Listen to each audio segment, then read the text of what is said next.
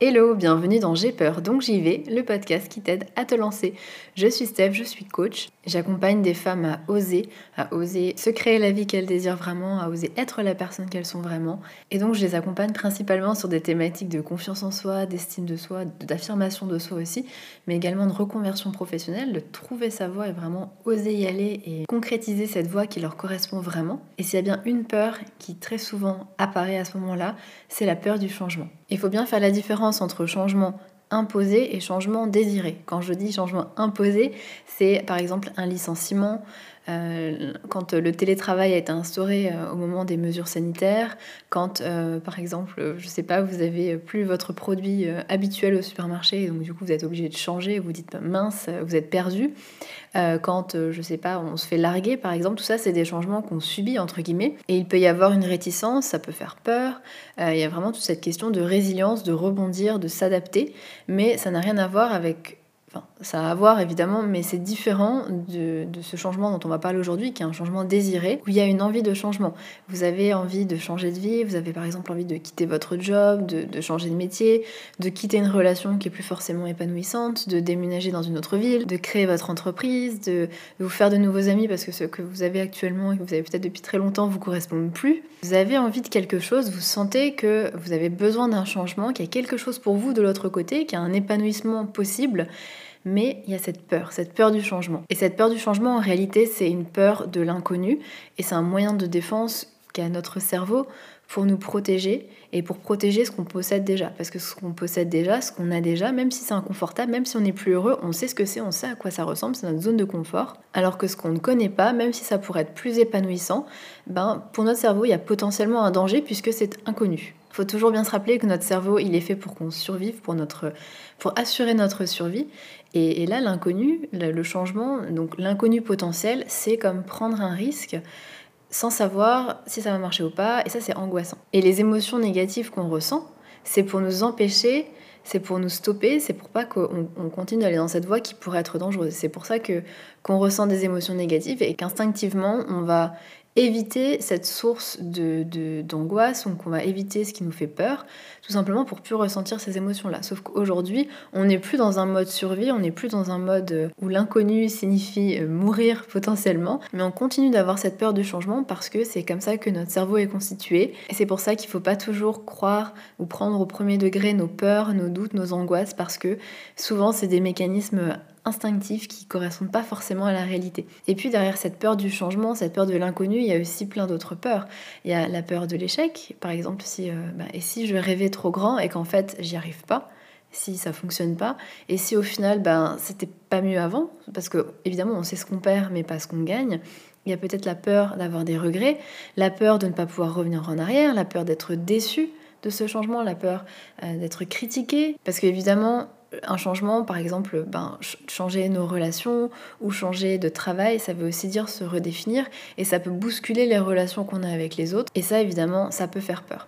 Et du coup, pour éviter de ressentir cette peur, comme je vous le disais juste avant, on l'évite et notamment comment ça se passe concrètement, on reste sur place. On ne va pas vers ce changement-là, quitte à rester dans une vie qui ne nous correspond plus, quitte à vivre à contre-courant de ce qu'on veut vraiment et quitte même parfois à se convaincre que ce qu'on a c'est pas si mal alors qu'on sait au fond de nous que non, que ça nous convient plus et que c'est la peur qui nous bloque, mais on arrive parfois à se convaincre que voilà, c'est pas si mal. Le truc quand on écoute cette peur du changement, c'est qu'on se prive potentiellement de faire des choses qui nous font envie, d'ajuster notre vie à qui on est devenu. Parce que même si on s'en rend pas toujours compte, on change, on évolue constamment et c'est ça qui est paradoxal, c'est qu'on est des personnes, des êtres qui évoluent constamment, qui changent constamment, mais on a peur du changement. Et je pense que c'est parce qu'on n'a pas l'impression de changer, on a toujours l'impression de rester la même personne et techniquement on est la même personne, mais tous les jours on change et parfois c'est imperceptible, c'est des petits changements graduels, mais nos opinions changent,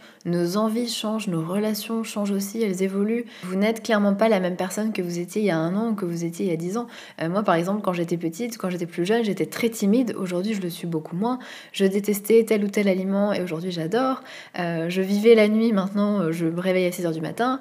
Il y a plein de choses qui changent, qui évoluent. Et ça se fait graduellement au fil de nos expériences de vie, au fil de rencontres aussi, au fil de lectures. Il y a plein de choses comme ça qui viennent tous les jours ajouter de l'eau à notre moulin et qui font qu'on change. Et petite parenthèse, c'est aussi pour ça que le journaling, le fait d'écrire dans un carnet, c'est aussi intéressant, parce que vous mettez sur le papier la personne que vous êtes aujourd'hui, et parfois quand on y revient, même 3 mois après, je le vois avec les personnes que j'accompagne, quand elles utilisent cet outil-là, et je les incite fortement à le faire, quand elles relisent ce qu'elles écrivaient ou ce qu'elles pensaient, ou là où elles en étaient il y a 3 mois, il y a une évolution incroyable. Sauf que comme ça se fait, comme je vous le disais, graduellement, on s'en rend pas compte, et on s'habitue, et ça devient notre nouvelle normalité en fait. On oublie qu'on était une personne différente avant. Et donc, par conséquent, c'est tout à fait normal que nos envies évoluent, qu'on a envie de changer de job, qu'on a envie de changer de ville, qu'on ait envie de se faire des nouveaux amis qui nous correspondent plus, parce que typiquement quand on a des amis depuis toujours, ben, on évolue dans des directions différentes et on a peut-être envie de rencontrer des personnes qui nous correspondent plus,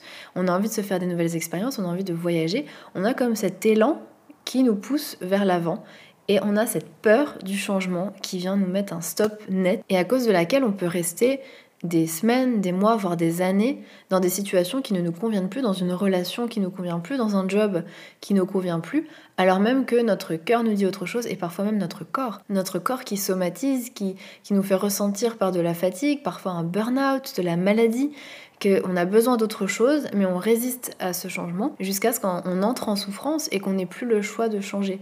Et malheureusement, quand on en arrive à ce point-là, ben, c'est vraiment très difficile et c'est un peu comme on est obligé finalement de tout remettre à plat et de s'écouter pour se retrouver. On est obligé de faire ces changements-là, mais ça a demandé de toucher le fond et vraiment je vous le dis en toute bienveillance parce que je l'ai vécu.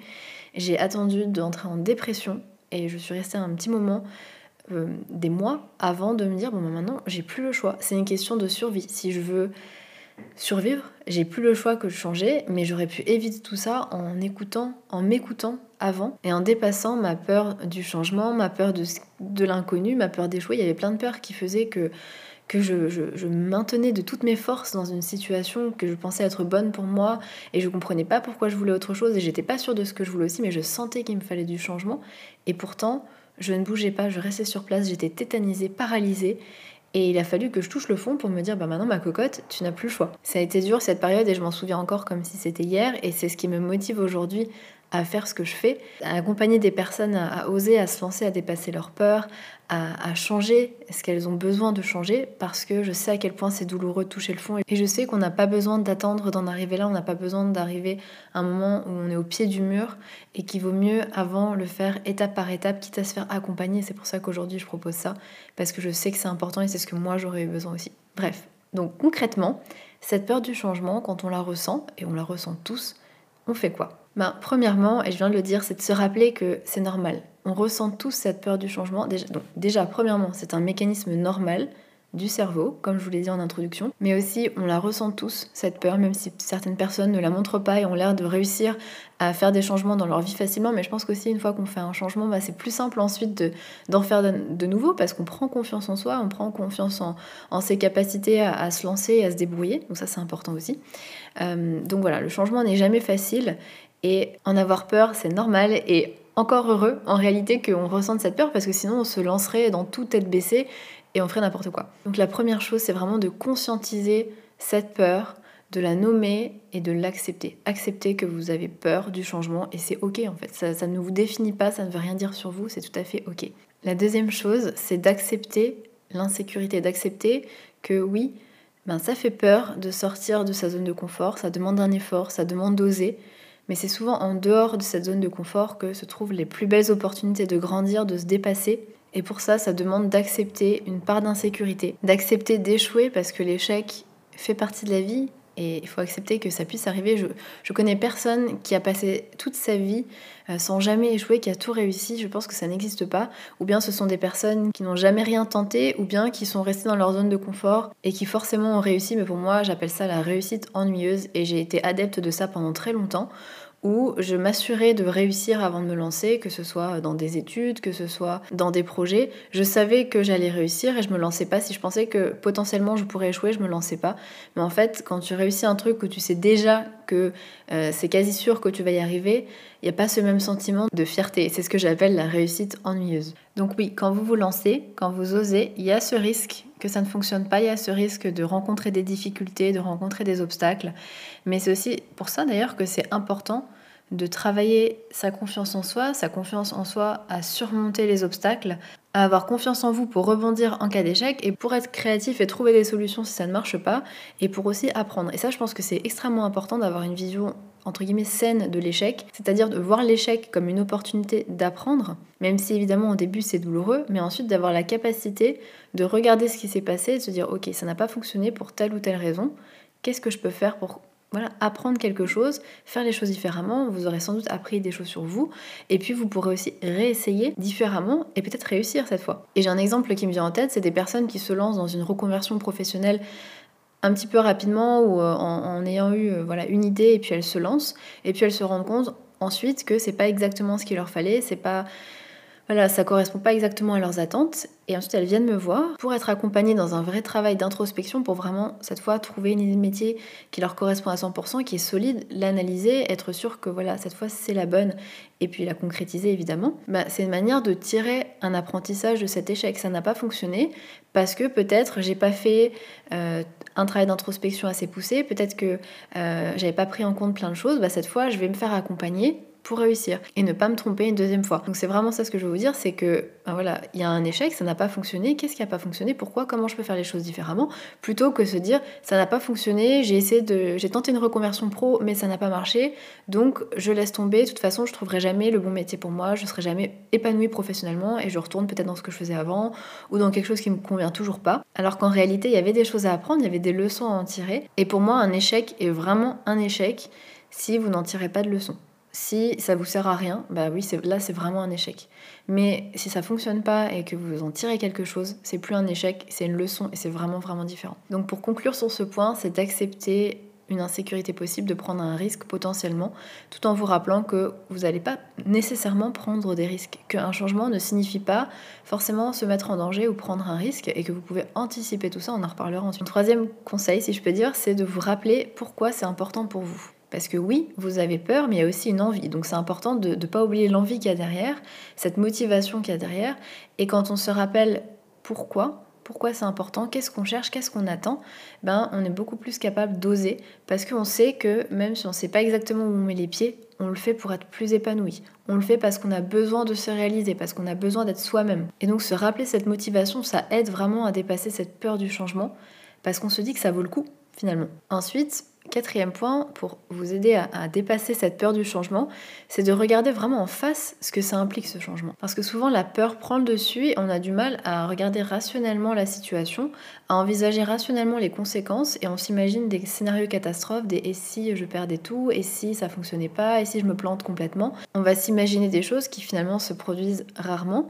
Donc c'est important de voir vraiment ce que vous risquez à prendre ce risque, entre guillemets.